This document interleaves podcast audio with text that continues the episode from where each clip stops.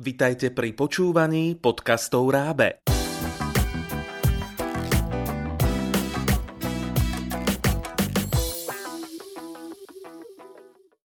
Učíte sa po anglicky, nemecky alebo iný cudzí jazyk? V tomto podcaste vám povieme, ako zvládnuť slovnú zásobu. Odborníčka na cudzie jazyky, magistra Elena Kováčiková, vám v tom poradí. Dnes si povieme, ako sa efektívne učiť slovnú zásobu. Slova sú ako tehličky domov, a teda základné stavebné jednotky jazyka. Keď sa dieťa učí hovoriť, tak hovorí a opakuje najskôr slabiky, potom ich spája do slov a potom do vied. Keď ste začiatočník, tak ste vlastne na úrovni dieťaťa, ktoré sa učí hovoriť, s jedným veľkým rozdielom, že vy ten jazykový posun dokážete oveľa rýchlejšie. Ako na to? Pozrieme sa postupne. Poprvé, čo sa učiť? Aké slová sú dôležité? Slova sú väčšinou rozdelené do nejakých tém, Takže s akými slovami začína dieťa? No predsa ja a moje okolie. Prirodzene začíname so slovami, ktoré sú nám najbližšie. Väčšinou sú to podstatné mená ja, moja rodina, môj dom, moje koničky, moja práca, jedlo, pitie. Potom slovesa, byť, ísť, robiť, jesť, piť, mať rád, nemať rád. Jednoduché prídavné mená, dobrý, zlý, veľký, malý a potom príslovky a ostatné. Ďalší, tiež možno podvedomý, ale správny a hlavne efektívny výber je od konkrétnych slov k abstraktným. Prirodzene pomenovávame najskôr veci okolo seba, ktoré vidíme a chceme, a až potom pocity, želania, myšlienky. Výhodou je, že už hovoríme materinským jazykom a automaticky siahame po tých slovách, ktoré už v, vo svojom jazyku používame, pretože sú nám blízke. Ako na to? predošlej časti som hovorila o trojuholníku oko, ucho, ústa. Slovo vidím, napríklad obrázok alebo slovičko napísané v učebnici, počujem z nejakého zvukového, zvukového nosiča a vyslovím nahlas. Tak si trénujem aj svoje ucho na kontrolu, či som to povedala správne alebo nie. V tomto bode je veľmi dôležité natrénovať si správnu výslovnosť, pretože prvé stretnutie sa so slovíčkom je kľúčové. Prvý raz je len raz. Čím mu venujem viac pozornosti a snahy, tým skôr si ho lepšie zafixujem. Ak sa tam nachádza hláska, ktorú v slovenčine nemáme, napríklad, napríklad anglické th, jazyk medzi zuby th alebo th, dám si tú námahu, prečítam si podrobne postup, ako správne túto hlásku vysloviť, aby mi bol jasný rozdiel medzi napríklad think a sing. Ako náhle viem tieto minimálne rozdiely vysloviť, mala by som byť schopná ich aj zachytiť v hovorovej reči niekoho iného. To, že to slovičko vidím, či už ako obrázok alebo ako reálny predmet, mi pomáha prepájať v hlave pojem s významom. Tým si ho aj lepšie zapamätám. Okrem významu si ešte v tejto fáze musím osvojiť aj písanie tohto slova. Takže k trojuholníku oko, ucho, ústa pripájam ruku. Tu sa začíname líšiť od tých malých detí, ktoré sa učia hovoriť, pretože my sme už veľkí a vieme písať.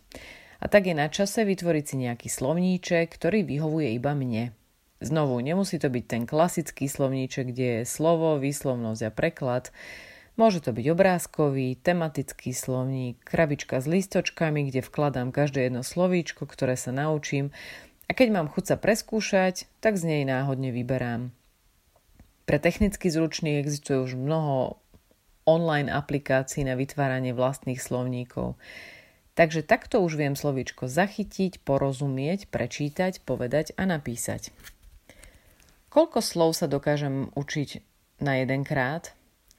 Moje pravidlo je maximálne 8, ale poriadne a precvičovať. Možno niekedy máte pocit, že si dokážete zapamätať slov aj viac – ale je to otázka iba krátkodobej pamäte.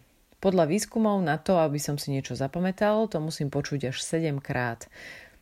Ak je to však s nejakým emocionálnym nábojom, stačí aj raz. Ak je to niečo, čo mám rád alebo mám k tomu vzťah, preto je dobré vyberať si najskôr tie slova, ktoré chcem a potrebujem. Precvičujem nahlas a dôležité je sa k novým slovíčkam vrátiť na druhý deň, po týždni, a potom znovu po dvoch, troch mesiacoch aby sa dostali do dlhodobej pamäte.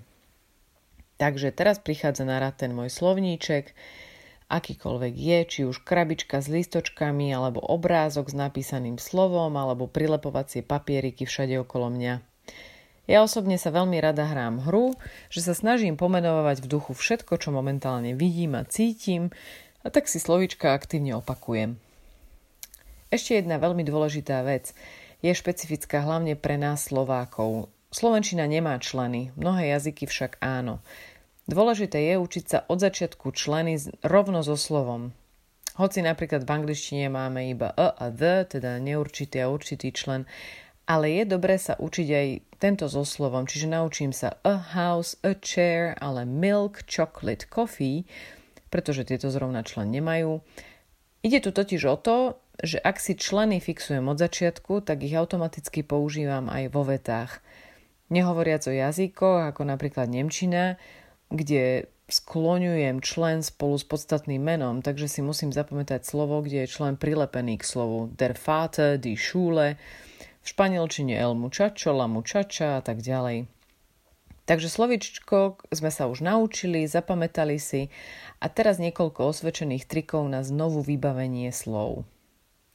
Skúste si vytvárať asociácie na slovíčka, nejakú podobnosť, či už vo výslovnosti, v písanej forme, s materinským jazykom alebo s iným, ktorý už ovládate. Škola, die Schule, school, una escuela, alebo si skúste učenie slovíčok zosobniť, personalizovať.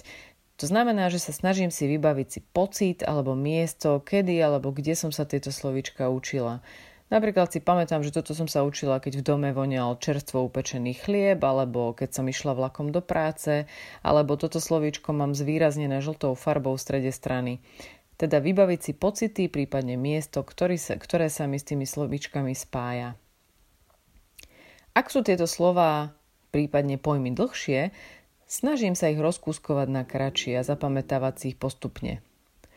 Trikov existuje oveľa viac, treba len skúšať, čo mi vyhovuje, hlavne nestrácať trpezlivosť a motiváciu. Takže ďakujem za počúvanie a želám vám veľa chutí do učenia. Jazyky majú zelenú na www.pons.sk.